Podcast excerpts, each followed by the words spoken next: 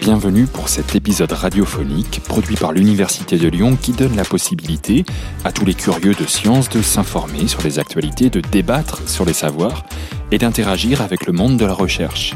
30 minutes d'une création sonore originale pour éclairer le monde qui nous entoure et penser celui de demain. Écoutez, comprendrez. Pour cet épisode, comment se gagne l'élection américaine Tandis que la campagne pour la Maison-Blanche de 2020 bat tous les records de stupéfaction et alterne entre coups de théâtre et coups bas, demandons-nous à quoi tient le choix du premier représentant de la première puissance économique et militaire mondiale. Nous recevons Marion Douzou, civilisationniste spécialiste des États-Unis, avec qui nous allons décortiquer les tenants et aboutissants du système électoral américain, les enjeux de la scission idéologique et bipolaire entre républicains et démocrates, et évidemment évoquer le rôle joué par la variable majeure du jeu électoral Made in USA, l'argent. Once the winner is declared after all the, all the ballots are counted, all the votes are counted, that'll be the end of it. That'll be the end of it. And if it's me, in fact, fine. If it's, if it's not me, I'll support the outcome. And I'll be a president not just for the Democrats. I'll be a president for Democrats and Republicans. And this guy, I want to see fact, an honest Okay, ballot count. gentlemen, We- you say that's the end of it? This is the I end of see this an debate? Honest ballot count. We're gonna think leave it there. too. Thank you. Nous venons d'entendre la fin du débat télévisé du 29 septembre dernier entre les deux candidats à la présidentielle américaine. Deux salles, deux ambiances. Entre l'un, Joe Biden, prêt, on l'a entendu au départ, à reconnaître sans réserve le résultat de l'élection, et l'autre, Donald Trump, plus réservé et qui réclame, n'est-ce pas, que le décompte des voix soit, je cite, honnête. Marion Dusou, bonjour. Bonjour. Vous êtes maîtresse de conférences en civilisation américaine à l'université Lumière Lyon 2 et chercheuse rattachée au laboratoire Triangle. Avant d'en arriver à débattre du décompte des voix qui leur seront attribuées, les deux candidats ont été engagés, n'est-ce pas, dans un processus de plus d'un an assez complexe, régi par de nombreuses règles constitutionnelles et contraint par beaucoup, beaucoup de pratiques politiques traditionnelles qui se répètent en héritage et sur lesquelles on va revenir.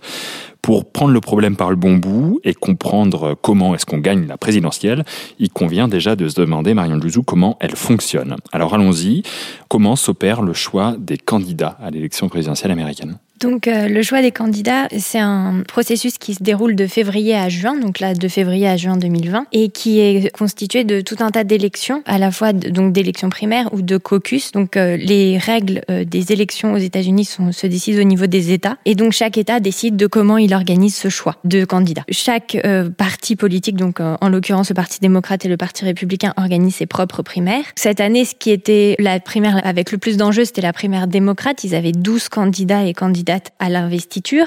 Euh, pour le Parti républicain, c'était une année où les primaires étaient moins importantes puisque Donald Trump avec deux euh, opposants, mais qui en fait, les primaires ont presque pas eu lieu parce que c'était euh, le Parti républicain l'avait déjà choisi comme le candidat. Donc, ce qui a vraiment euh, été important, c'est les primaires démocrates.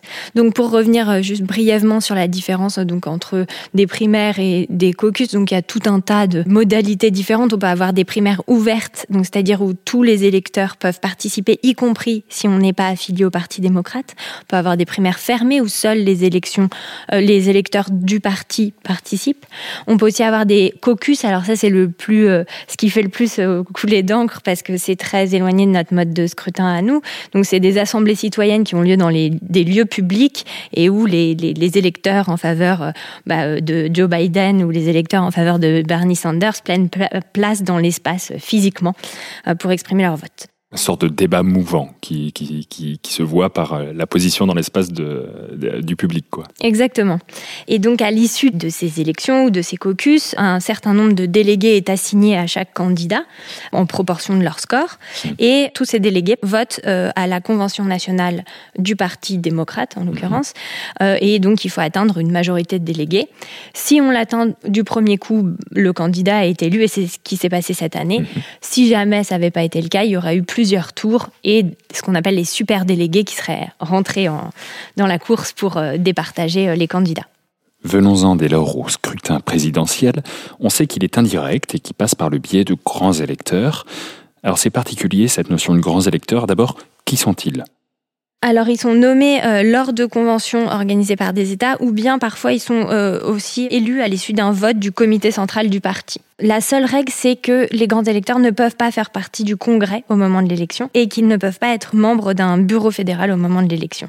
Donc à part cette règle-là, il n'y a pas vraiment de règle et en général ce sont des, des électeurs qui sont actifs euh, politiquement dans l'État. Donc, dans le cadre des présidentielles, un électeur américain va donc voter pour un grand électeur qui lui-même votera pour euh, l'obédience politique pour laquelle il a été choisi. Mais au moment du vote euh, sur un bulletin de vote, au moment de la présidentielle américaine, en fait, les Américains ne votent pas seulement pour choisir des grands électeurs, ils votent aussi pour euh, leurs représentants au Sénat, peut-être d'autres représentants encore oui, tout à fait. Ça, c'est très important. C'est que les bulletins de vote états-uniens sont extrêmement longs. Par exemple, là, euh, cette année, ils votent pour euh, donc le président, les élus au niveau national, c'est-à-dire euh, les sénateurs et les représentants, mais aussi au niveau des États, donc tous les représentants au niveau fédéré, une partie des sénateurs au niveau fédéré, et puis tout un tas d'élections locales qui peuvent aller d'un juge à un procureur, à un shérif ou un médecin légiste.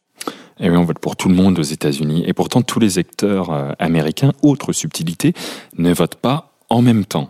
Le calendrier électoral permet d'organiser des votes euh, anticipés, de mobiliser euh, les votants qui travaillent, car le, scrutin se déroule en semaine. C'est une particularité américaine. Il se déroule un mardi, le mardi qui suit le premier lundi du mois de novembre. Et donc ce vote par correspondance semble être cette année un enjeu majeur pour la victoire finale avec la crise sanitaire, mais pas que, euh, parce que bon, il sera déterminant pour favoriser aussi la participation dans un contexte somme toute compliqué. Comment est-ce que se passe le vote à distance et en quoi la participation électorale, Marion Louzou, est un élément décisif de l'élection américaine? Alors, je vais commencer par la dernière question. La participation électorale est, décisive parce que euh, dans l'élection présidentielle, par exemple, la dernière en 2016, il y a 60% euh, euh, seulement des Américains inscrits sur les listes électorales qui ont voté.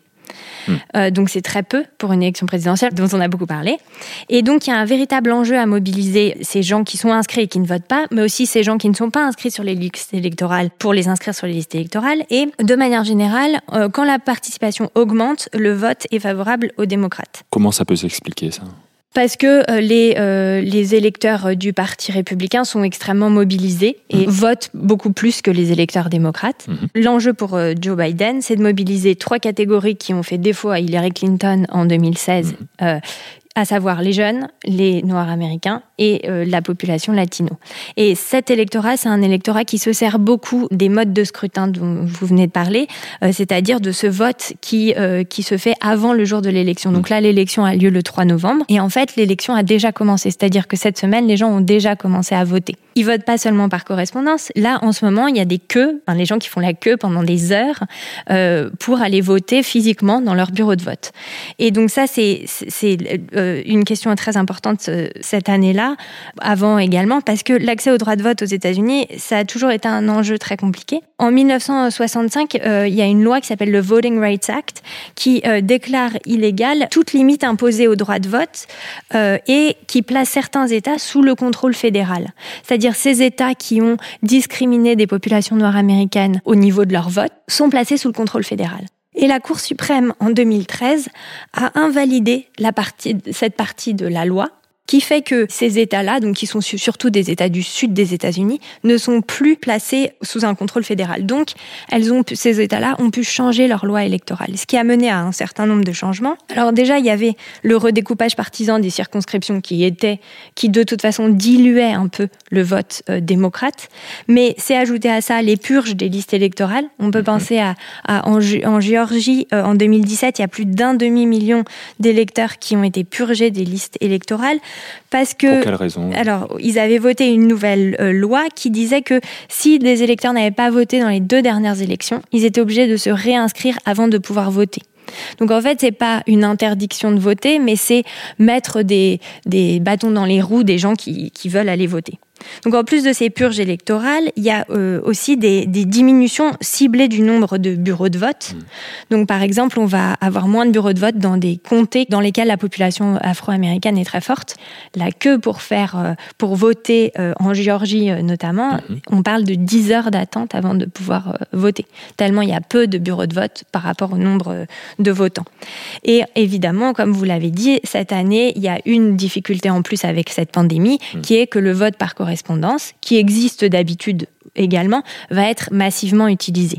Et va être massivement utilisé par les démocrates parce que dans les intentions de vote, enfin dans les sondages qu'on a, euh, les à 50 ou 70% les démocrates sont plus favorables au vote par correspondance. Comment ça se passe un vote par correspondance aux États-Unis? En fait, le problème avec le vote par correspondance, ça va être le moment du compter ces votes. Donc, il y a 15 États aux États-Unis qui n'ont par exemple pas le droit de commencer à compter leurs votes avant le 3 novembre.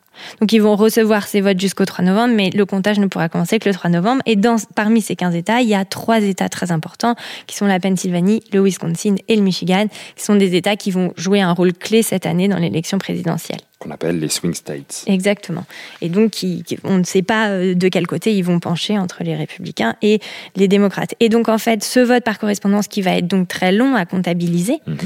va faire que le 3 euh, novembre au soir ou le 4 au matin, ce qui est traditionnellement le moment où on a le résultat de l'élection présidentielle, ça va être très difficile euh, d'avoir un résultat.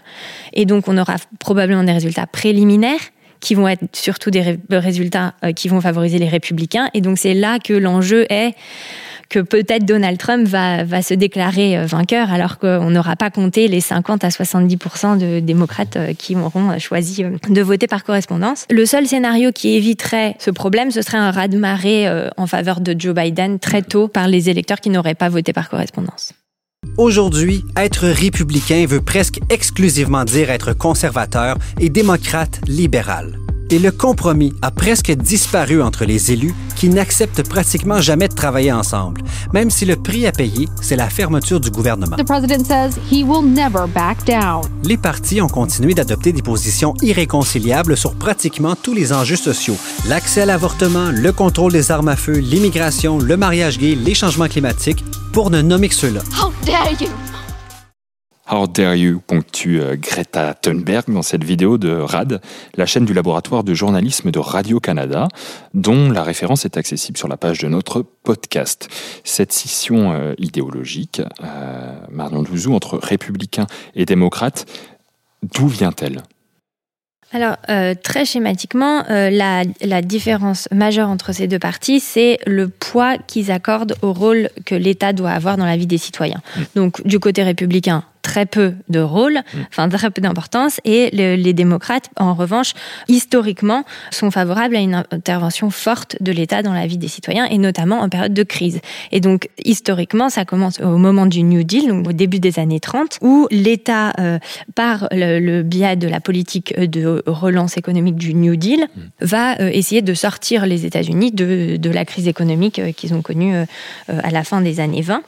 Et cette, cette, cette tradition d'interventionnisme fort de l'État continue dans les années 60 avec euh, le programme de la Great Society de, de Johnson qui va viser à atteindre une fin de la pauvreté et de l'injustice raciale. Donc là aussi, on voit que l'État est non seulement actif économiquement pour combattre la mmh. pauvreté, mais aussi les injustices raciales, ce qui va permettre aussi à ce moment-là de, de faire un peu du Parti républicain le parti des Afro-Américains, puisque c'est le Parti républicain, enfin c'est le président Johnson qui va donner le droit de vote aux Noirs en 1964 par le biais euh, d'une loi, alors que jusqu'à présent, ils avaient le droit de vote, mais euh, il leur avait été euh, ôté dans les faits. En dehors de ces deux moments fatidiques que sont le New Deal et le vote noir, sur quoi ces deux partis se séparent-ils précisément? Ou sur quoi aujourd'hui, en 2020, sont-ils irréconciliables? Alors, ils sont irréconciliables bah, sur vraiment cette question d'intervention de l'État dans la vie des citoyens.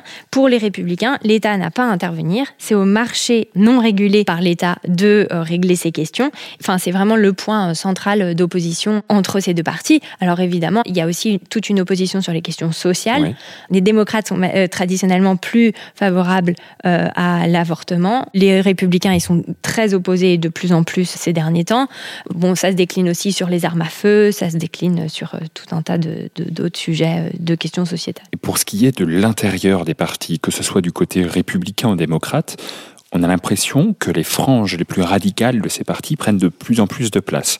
Par exemple, côté démocrate, les mouvements autour de Bernie Sanders ou Alexandria Ocasio-Cortez prennent de l'ampleur, médiatiquement, politiquement également. Sont-ils en train de tirer la couverture politique du Parti démocrate vers la gauche? Ce mouvement-là, qui a réintroduit le mot socialisme aux mm. États-Unis, alors que jusqu'à présent c'était vraiment considéré comme un gros mot, mm-hmm. exactement, a vraiment changé le débat politique à gauche. On peut le voir par euh, les thèmes de campagne qu'ils ont utilisés là dans cette campagne et dans la campagne de 2016 d'ailleurs, mm. qui est une couverture de santé universelle, qui est quand même très loin de ce qu'il y a en, ce moment aux États-Unis, l'université gratuite et qui s'appelle The Green New Deal mmh. et donc qui est l'idée d'un objectif de neutralité carbone pour 2050 avec des investissements massifs euh, des infrastructures de transport, des investissements euh, publics et, euh, et tout ça, ça a suscité un enthousiasme d'une génération notamment chez les jeunes, mhm. qui sont, comme je l'ai dit, une des catégories à, à mobiliser euh, au moment de l'élection. Et Bernie Sanders a perdu parce que Joe Biden a paru plus rassurant face à Trump. Et donc, je pense que c'est pour ça que l'électorat démocrate a finalement choisi euh, Biden. Mais le programme qui a été présenté à la Convention nationale du Parti démocrate a quand même repris certains éléments de langage de ce mouvement euh, socialiste. Et notamment, euh, il parle de l'assurance maladie qui est un droit pour tous, hmm. ce qui est quelque chose qui n'était pas vraiment dit jusqu'à présent. le, le programme du Parti démocrate parle aussi d'une université publique qui serait gratuite pour les familles qui gagnent moins de 125 000 dollars par an. Donc, en effet, euh, ce, mouvement de gauche au sein du Parti démocrate essaye de retirer le parti vers la gauche. Et ça se voit au niveau euh, fédéral, mais ça se voit encore plus au niveau euh, local. Alors au niveau local avec les municipalités, mhm. mais aussi au niveau intermédiaire qui serait le niveau fédéral quand même, mais qui serait avec, vous avez parlé d'Alexandria Ocasio-Cortez, qui a quand même battu à plat de couture un géant du Parti démocrate qui était là depuis des années et, et, et elle a gagné haut la main et elle est maintenant la star du, Parti démocrate. Et du côté républicain, c'est le Tea Party qui s'en met la formation, qui tire la couverture, en tout cas qui insuffle le plus un vent de libéralisme dans les rangs républicains. C'est un mouvement citoyen très puissant, ce Tea Party, est très ancré à la base des électeurs républicains. Mais quel rôle joue-t-il exactement dans les positions et dans les décisions politiques? C'est un mouvement qui, qui avait déjà commencé historiquement dans les années 50, euh, 60, mais qui en fait s'est accéléré euh, grandement euh, dans la dernière décennie. Ce mouvement, il avait trois objectifs. Avoir un libre marché très fort, un État à la sphère d'action limitée et des impôts plus bas. Et au fur et à mesure de ces années, au prix d'un lobbying incessant, ils ont réussi petit à petit à faire que le Parti républicain devienne de plus en plus conservateur et notamment parce que ces conservateurs, qui jugeaient les élus républicains insuffisamment conservateurs, leur ont opposé des candidats plus conservateurs lors de primaires. Et comme bon, on va en parler un peu plus tard, mais euh, l'argent est très important et donc avoir un candidat à la primaire euh, plus conservateur, ça coûte cher. Et eh ben, ça a fait peur à ces élus républicains qui se sont donc petit à petit aussi radicalisé euh, plus à droite. Et dans le cas de Donald Trump euh, en particulier? Alors Donald Trump, c'est intéressant parce que Donald Trump, c'est une réponse. Donald Trump, il n'est pas vraiment conservateur. Enfin, ça peut paraître bizarre de dire ça, mais en fait, il n'est pas vraiment conservateur. Il est par exemple, alors il a baissé les impôts, donc ça oui, mais il n'est pas vraiment euh, toujours très au courant de ce qu'il y a dans la Constitution. Il n'est pas vraiment, il, il, augmente les déficits publics de manière dingue, ce qui est complètement qui va contre la doxa conservatrice. Et donc en fait, Donald Trump y répondait à une demande de ce mouvement qui était la fin d'une politique politicienne à Washington. Et c'était le millionnaire qui euh, était pas vraiment, qui était hors système, etc. Bon, ça aussi, c'est plein de contradictions, mais, mais en tout cas, il y avait cette idée qu'il allait changer Washington et qu'il allait, on allait enfin en finir avec euh, euh, cette dynastie Bush et Clinton qui empoisonnait la vie politique américaine. Et alors ce hors-système qui est demandé, j'ai l'impression qu'il est plus dans les mots que dans les faits, parce que sans le soutien d'un des deux partis, quel que soit le candidat, il semble impossible, pour en revenir à un autre sujet, de gagner l'élection américaine. Et pourtant, Bernie Sanders ou Donald Trump, pour ne prendre que ces deux exemples, aucun de ces deux hommes n'est affilié à l'un ou l'autre des camps politiques. Ils n'ont pas leur carte. Pensez-vous que la prééminence des partis historiques sur la vie politique américaine s'étiole, ou bien au contraire, elle restera forte à jamais? Alors, je pense que pour le moment, elle continue à être forte parce que là, les deux autres partis euh, qui ont des candidats qui se présentent à l'élection présidentielle, on peut parler du parti vert qui a un candidat et du parti libertarien qui a mhm. aussi euh, euh, un candidat. en 2016, ces deux partis ont fait respectivement pour les verts 1%, ont réuni 1% du vote, et pour les libertariens 3,27%, ce qui était un score énorme. Et donc une grande victoire. Donc bon, on voit bien qu'ils sont pas encore en capacité de peser vraiment mm. sur le résultat. Et en fait, la seule fois, si on regarde l'histoire euh, des tiers partis aux États-Unis, la seule fois où un, candidat a réussi à, enfin, à faire un meilleur score, c'était en 92. C'était Ross Perot qui a recueilli 19% du vote. Mais ce qui est intéressant, c'est qu'il n'a obtenu aucun grand électeur. Donc ça veut dire que, en fait, même quand, avec le vote populaire, on arrive à faire un score plutôt pas mauvais, le système des grands électeurs, en fait, dessert quand même les, tiers partis. Donc je pense que le Parti républicain et le Parti démocrate ont encore de beaux jours devant eux, même s'ils vont sûrement euh, changer à l'intérieur, au sein de ce parti. Les campagnes politiques ont changé. Il ne s'agit plus de faire le plus de pubs, d'envoyer des emails ou de dépenser plus d'argent. Il s'agit de qui dépense l'argent le plus intelligemment. Aujourd'hui, les campagnes coûtent plus cher, les élections sont remportées avec de petites marges, alors envoyer le bon message à la bonne personne au bon moment est plus important que jamais.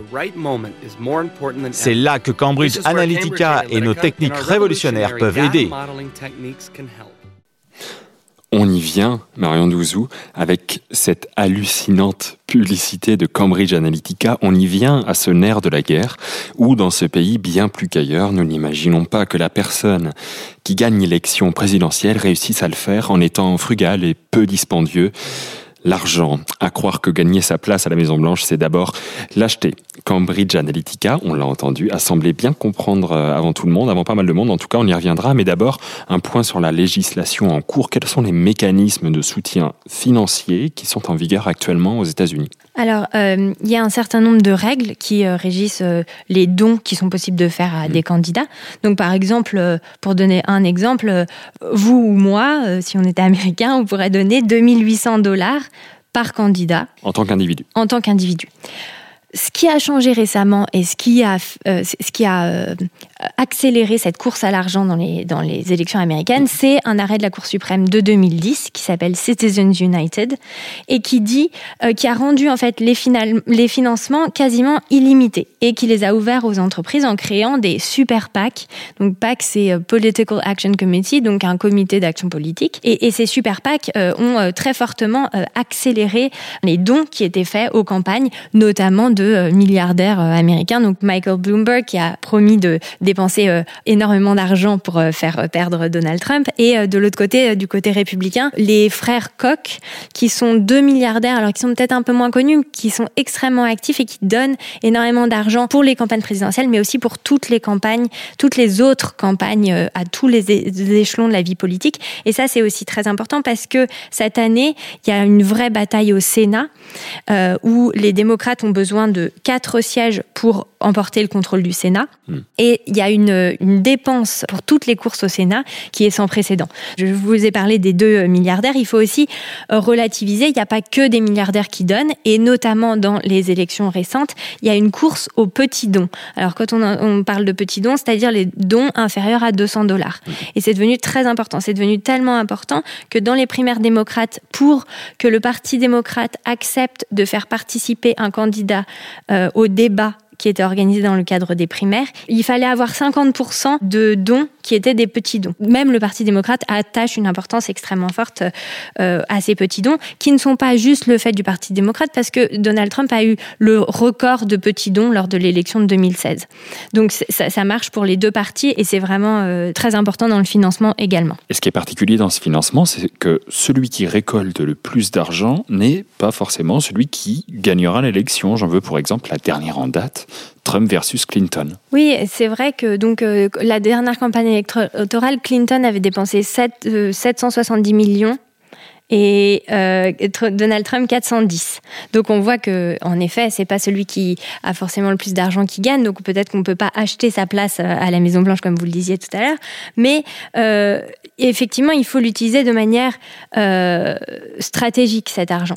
Et une des manières, donc c'est beaucoup utilisé euh, pour des pubs à la télé, beaucoup utilisé sur pour des pubs euh, sur sur les réseaux sociaux comme Facebook. C'est aussi extrêmement souvent utilisé pour créer des applications, des applications pour permettre de centraliser les données euh, qu'on a sur les électeurs qui vont participer aux campagnes. Alors justement, désormais, ces campagnes se jouent donc en grande partie par des stratégies euh, publicitaires virales sur les réseaux sociaux ou par d'autres moyens euh, informatiques. Le manque de transparence est donc, j'ai l'impression, plus que jamais d'actualité. Et l'affaire dite de Cambridge Analytica, dont on a entendu la publicité tout à l'heure, en est un exemple assez parfait. Une entreprise ayant pu proposer des services de publicité hyper ciblés aux utilisateurs de Facebook grâce à un, un algorithme qui va siphonner nos données personnelles, enfin les données personnelles de millions d'électeurs potentiels. Comment est-ce qu'on se prémunit d'une autre affaire de ce type. Comment est-ce qu'on est sûr qu'il n'y en a pas une qui est en train d'arriver en ce moment même? Alors, euh, avant de répondre à cette question, je voulais juste revenir sur l'utilisation des données euh, personnelles euh, des, citoyens, enfin des électeurs américains. Et, et en fait, dire que Cambridge Analytica, ça s'inscrit aussi dans une longue histoire de l'utilisation de ces données et que notamment donc j'ai dit qu'un enjeu c'était de mobiliser les électeurs et une des manières de mobiliser les électeurs c'est de faire du porte-à-porte.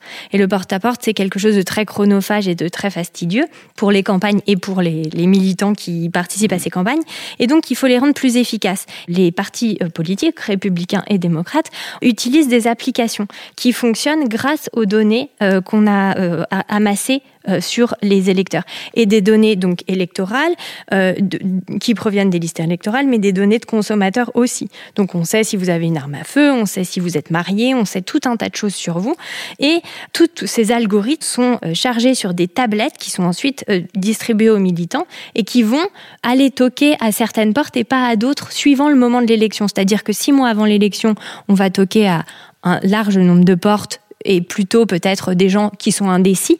Mais deux semaines avant l'élection, on va aller s'assurer que les gens qui sont traditionnellement républicains sont bien allés voter. Et donc, on gagne beaucoup de temps. Et cette manière de faire campagne, c'est une manière de faire campagne qui euh, repose sur euh, l'utilisation euh, des données. Alors, ce que Cambridge Analytica a fait en plus, c'est de l'adapter aux réseaux sociaux. C'est difficile de dire si euh, c'est pas en train de se reproduire, notamment parce que Facebook n'a pas changé euh, jusqu'à il y a très peu euh, les règles de publicité euh, sur sa plateforme, notamment. Récemment, ils ont commencé à retirer certaines des publicités euh, qui étaient jugées dangereuses ou fausses, et ils viennent de s'engager là le 8 octobre, donc il y a vraiment pas longtemps, à ce qu'il n'y ait plus aucune pub politique hmm. après le 3 novembre. Donc dans cette période où on va être en train de compter les votes par correspondance, et ils n'ont pas dit si un jour il remettrait ses publicités euh, politiques. Donc Facebook a l'air d'être en train de réagir.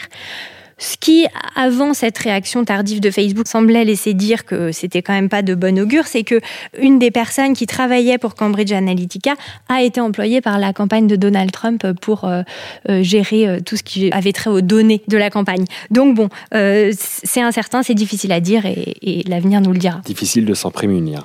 Quoi qu'il en soit, si vous voulez gagner l'élection présidentielle américaine, entourez-vous d'un guide constitutionnel solide, de quelques amis qui sont aussi au les plus éloignés du centre de votre parti. Euh, beaucoup d'argent des bons profilers. Merci Marion Douzou d'avoir pris le temps de la médiation scientifique. Merci. Merci d'avoir pris le temps d'être passé par le podcast de Pop Science. Merci également à Flavien du studio Plus 8 pour la mise en son et la réalisation technique de cet épisode. Pour aller plus loin dans le sujet de l'organisation politique américaine, je ne saurais mieux vous conseiller la lecture de deux articles. Le premier a été écrit par notre invité et s'intitule Nébuleuse conservatrice coronavirus et élections américaines Il est paru cet été dans la revue en ligne AOC. Et le second a pour titre Élection américaine, le droit contre la démocratie. Il est écrit par la journaliste scientifique Cléo Schfeyer et publié par Pop Science sur notre site internet. À tout bientôt pour un nouvel épisode.